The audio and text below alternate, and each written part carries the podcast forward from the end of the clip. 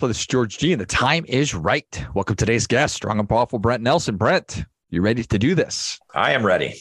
All right, man. Welcome back. Thank Brent you. is an estate planning and tax partner with Rimon Law. He's the host of the Wealth and Law podcast. This is number two or number three, Brent. It all kind of runs together. I think this is number two for us. So, number two. Well, refresh your memory. Tell us a little about your personal life, some more about your work, why you do what you do. Yeah. Well, thank you for having me back. And you came on my podcast too. So that was very kind of you. You're you're a giving person, George. or a tolerant person to have me back. Uh, family, family life, uh, married, four kids. Um, oldest is 16. So we're getting into the about to go to college sort of years, sort of trying to navigate all those normal issues that normal people uh, deal with for getting to be older teenagers. I was born and raised in a city called Yuma, which is on the border, the, the US Mexico border. It's as far southwest as you can go in the state of Arizona before you're in Mexico uh, to date farmers and I knew enough after working on the date farm in the summer in Yuma, which is also about the hottest place on the planet, um, that that was not for me. And so I always liked philosophy and politics and writing and reading. I thought that maybe that's law. So I went to law school. And at the law school that I was at, in in the list of required courses, they had a basic federal income tax class at which I was a political science undergrad and English undergrad, and I wasn't really had no had no interest in tax, and so I was like, you know what, I'm going to take that as soon as humanly possible just to get it out of the way, and I did that for a bunch of courses. And the first time that I could take it, where I had control my schedule, was the first semester of my second year of law school. There's three years of law school, and I took it and I loved it. Uh, a big surprise to me. Actually, it was very quickly you know, a few weeks into the course, I was thinking like, wow, this is actually super interesting and incredibly practical. And it's like a topic for all topics because tax touches everything. And so I took after that, I took every tax class I could get. I I did some sort of tax related work, uh, clerking during law school. And then I decided, yeah, I, I think I want to do that for a living or something related to that for a living. And it turns out if you want to do that as a lawyer, a couple things need to be true, or one of a few things need to be true. Could be a combination. Number one, you were an accountant. You're a CPA before you went to law school. I was not, as I have established. Uh, number two, you're going to go work for the IRS. I was not going to do that. Number three, you were going to somehow luck into a, an entry level position in a tax department at a law firm, which most law firms, big law firms, are not hiring uh, just basic JD candidates uh, to come work in their tax departments. I wasn't going to do that. And then the, the final thing was you go get a master's in law in tax, which is another law degree. So I thought, great, I'll do that. Long story short, moved to DC, did that in DC, and then moved uh, back to Arizona after some very strong um, grandma lobbying. And uh, have done that every day of my professional career and basically almost every day of my academic legal career uh, I know nothing else. I'm barely a lawyer. Um, this is the only thing that I know how to do. This is the only thing anybody would ever pay me to do.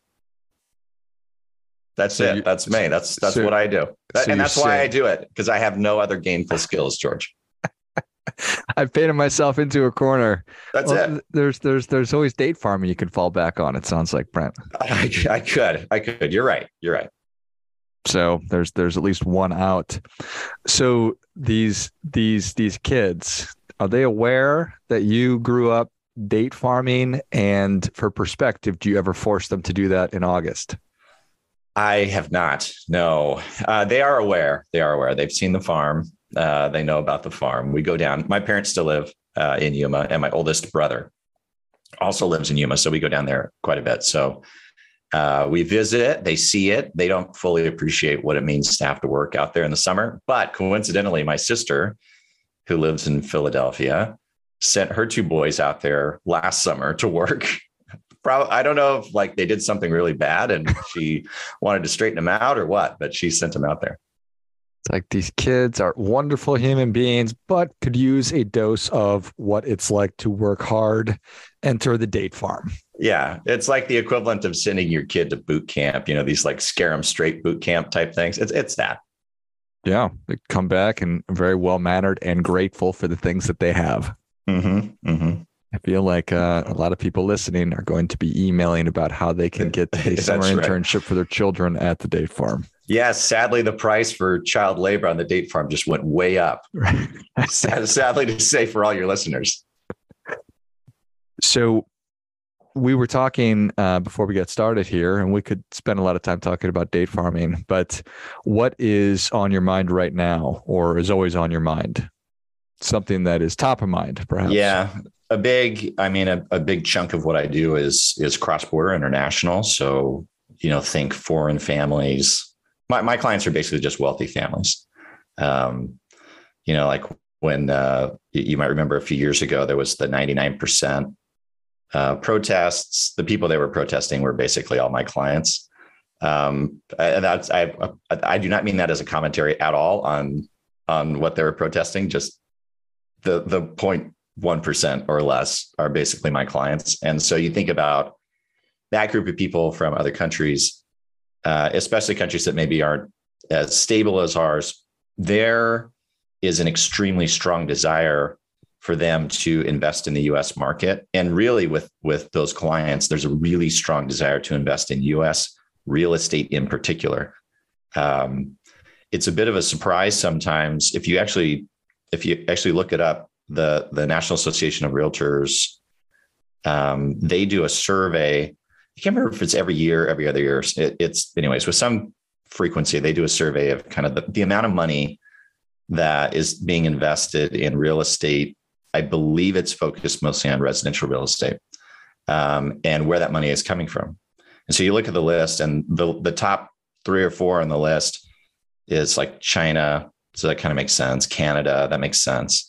Mexico, and actually in the in the top five is Colombia, and um, and then you know other places, places in Europe, et cetera. So, and it's big, big money you're talking billions of dollars of investment just in residential real estate. So there's a tremendous amount of money uh, coming into the US. We don't tend to have controls on who can buy real estate here. And so it's a pretty open market. And, and that's a policy reason that we, or it's a policy choice that we've made where we want to encourage investment in US real estate and the development of US real estate under the theory that Americans need places to live and you need peace, people to build the places that people live in. And so you have to encourage people to build the places where people will live, et cetera, et cetera, et cetera.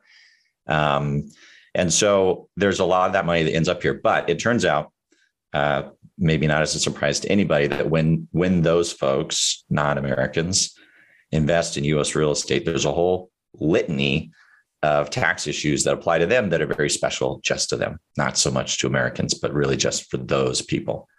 Uh, and if you think about it, the idea is we want people to invest here. We want to be able to tax them. As long as the money is tied up in real estate, no problem. It's not going anywhere. They're not going to pick the dirt up and move it. As soon as they start getting cash out of the real estate, the cash could flee without us getting our money. And that's where we intervene. And so there are a bunch of rules structured to prevent the cash from leaving before we get our money.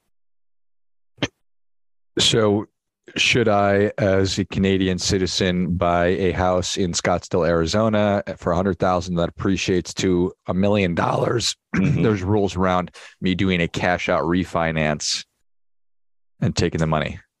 Yeah, the refinance the refis are not so much the issue. The big, the bigger issues are, and Canadians are a good example because there are so many of them uh, around where we live in the sunnier climes of of this country.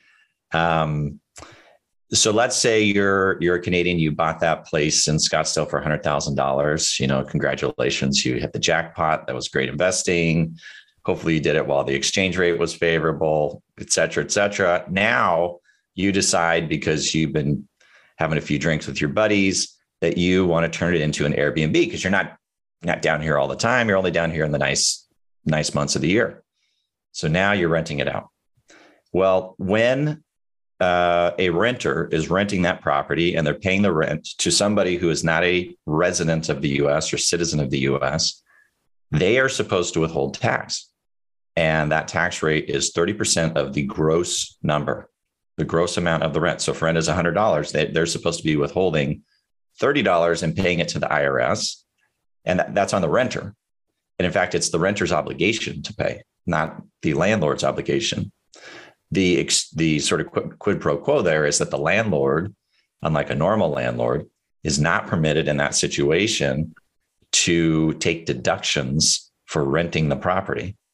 So if you think of like typical residential real estate rentals, quote unquote passive investments, the whole scheme is you get paid your rental income, but you get to depreciate the property. And so you're not paying tax on the rental income for much of the life of the building. Well, that doesn't apply if somebody has to withhold 30% flat tax on the rental income and pay it to the government, and you, the Canadian, cannot get that money back. It is gone. And you didn't get to take any deductions. So it becomes, it could be very, very expensive to do it that way. There are, it turns out, exceptions, of course. So let's say you're that Canadian and we have a few Molsons, and you ask me in, in my eyeballs, how do I do this right, Brent? I would say, well, look, George, great idea. You're going to rent this property out. I hope you make a lot of money on it. It sounds like a great deal. Here's what you're going to do you're going to give your renter a W 8 ECI. That's an IRS form, W 8 ECI. And what it does is it tells the renter, I am electing to treat this income as business income that I'm earning in the US. And because of that, I will be filing a tax return with the IRS, paying tax just like a normal American landlord would, reporting the tax just like a normal American landlord would, but I'm filing a return with the IRS. I'm going to report it on myself. So therefore, you renter do not have to withhold the tax. You can just pay me the rent. And then the renter is off the hook. They do not have to withhold and pay this tax. And just by virtue of giving the renter that form, the renter's tax liability for this 30% withholding tax vanishes. And now the tax liability shifts to the landlord who, because they're filing a tax return, the rules say can take depreciation deductions. So, like any normal landlord, they're not going to probably not going to pay tax in the US. They may have to pay tax in Canada, but they don't have to pay tax in the US because they're going to be depreciating the property. So it's like this really strange little quirky thing that you can do that makes a big difference. And it's almost like a dumb trap for people who don't know any better. But those are the rules, and that's how they that's how they create things in Washington D.C. Traps for the unwary.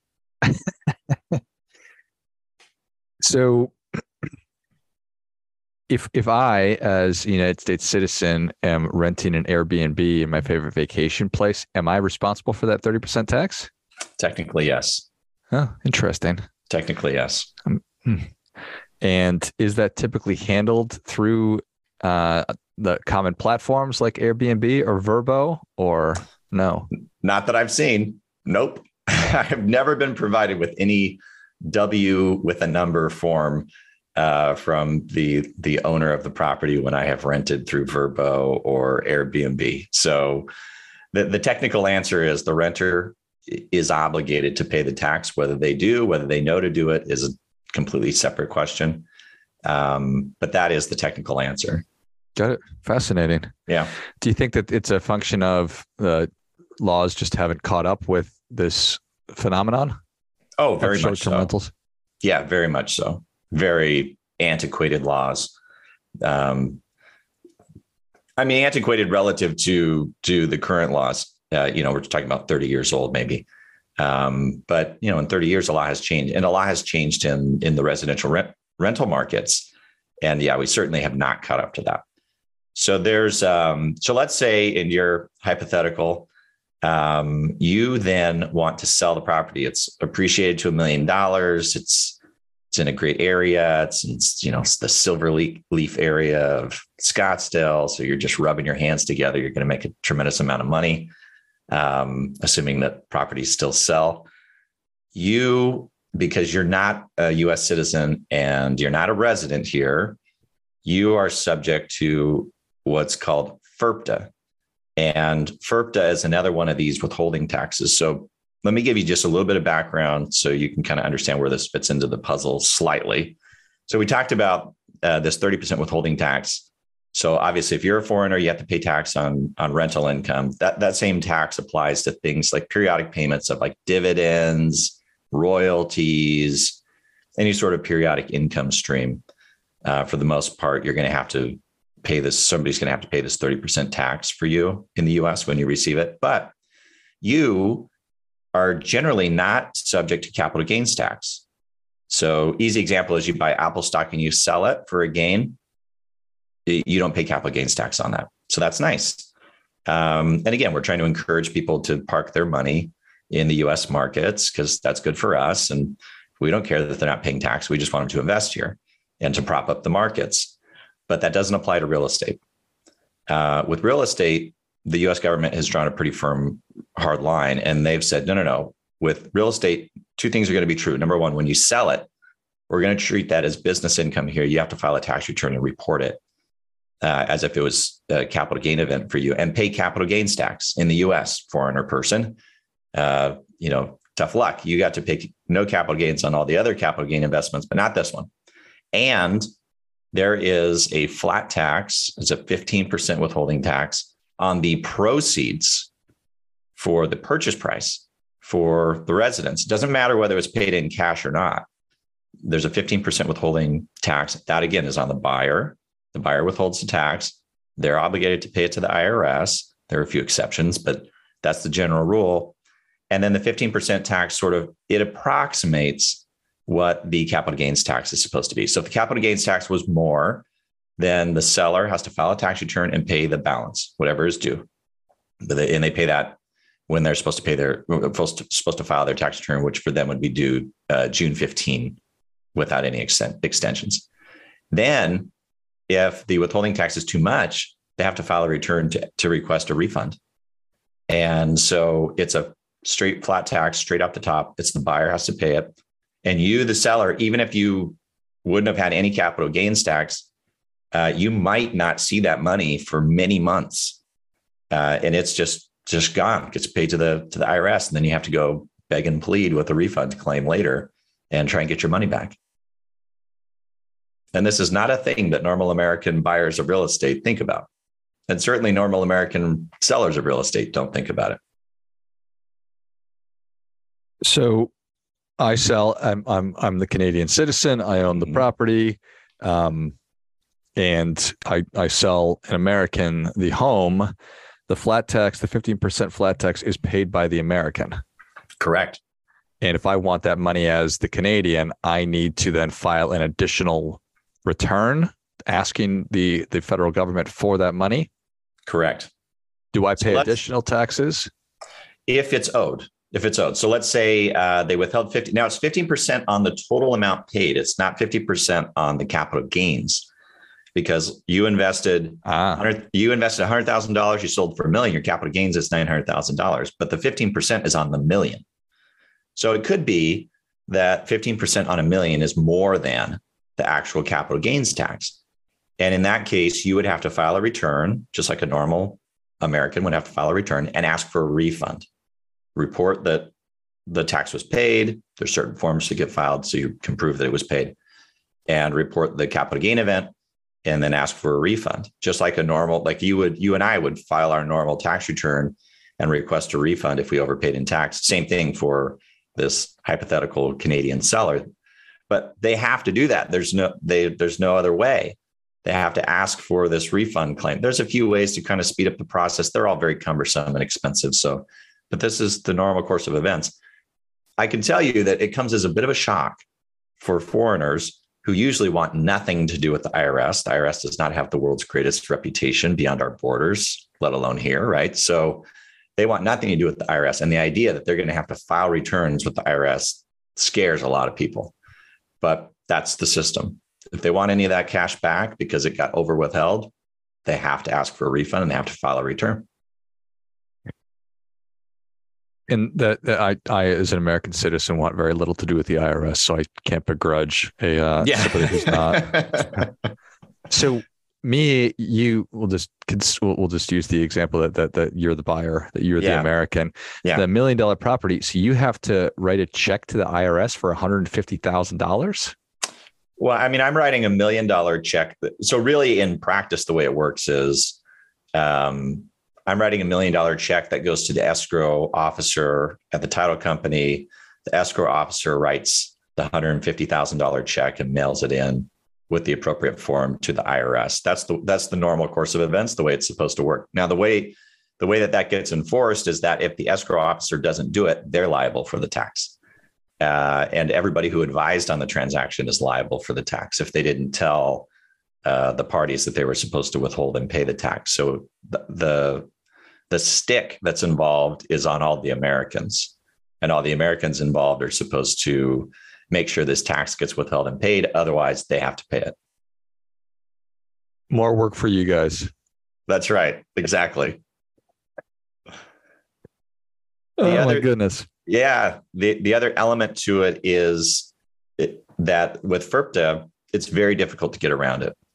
Uh, unlike this, the rental income thing where you just give somebody a specific form and then that magically eliminates the problem, aside from having to file a tax return um, there isn't an easy way around FIRPTA. There is an exception if if you're selling the the property for somewhere between three hundred and a million dollars, uh, and the buyer is going to use it as their personal residence. It, they have to sort of swear up and down if that's the case. Then you can get out from underneath the withholding tax. There's a few other exceptions to withholding tax. Um, so beyond those situations, uh, you're, you're almost always going to have to do the withholding tax. And again, if somebody doesn't know any better, and they don't know about the exceptions, so they don't claim the exceptions, then they're obligated to withhold and pay the tax. Got it. Fascinating. Mm-hmm. Well, Brent, thank you so much for coming back on. Where can people learn more about you? How can they engage? And what's what's the best time to be talking with you when we're dealing with with international real estate? Early, before you buy it. If you you know you're you're down here, you're enjoying the sunshine, you're thinking, man, it would be great to own real estate. That's the moment that then you call me. Don't do it after you close on the transaction. But people can find me. You mentioned uh, I host a podcast called Wealth and Law, all spelled out, just the words Wealth and Law. Uh, if you if you search that handle on social media, pretty much everywhere you'll find me. I'm on LinkedIn, Brent Nelson, lawyer, Arizona. You'll find me the Googles will find me if you search Brent Nelson lawyer. But I'm at a law firm called Rimon, R I M O N. Uh, it has a website. You can find me there. Uh, yeah, that's that's the easiest way. I'm in the interwebs. All over the interwebs. Mm-hmm. Well, if you enjoyed as much as I did, show Brent your appreciation and share today's show with a friend who also appreciates good ideas. If you are potentially terrified at what your tax liability might be for a transaction or these transactions, better to reach reach out now, but obviously better, as Brent's been talking about, to reach out as early as possible in this process. Um, find the Wealth and Law podcast where you listen to your podcasts and all over the internet again. And the name of the firm is Rimon. It's R I M O N Law. And again, it's Mr. Brent Nelson. Thanks again, Brent. Appreciate it. Thanks a lot. And until next time, remember do your part by doing your best.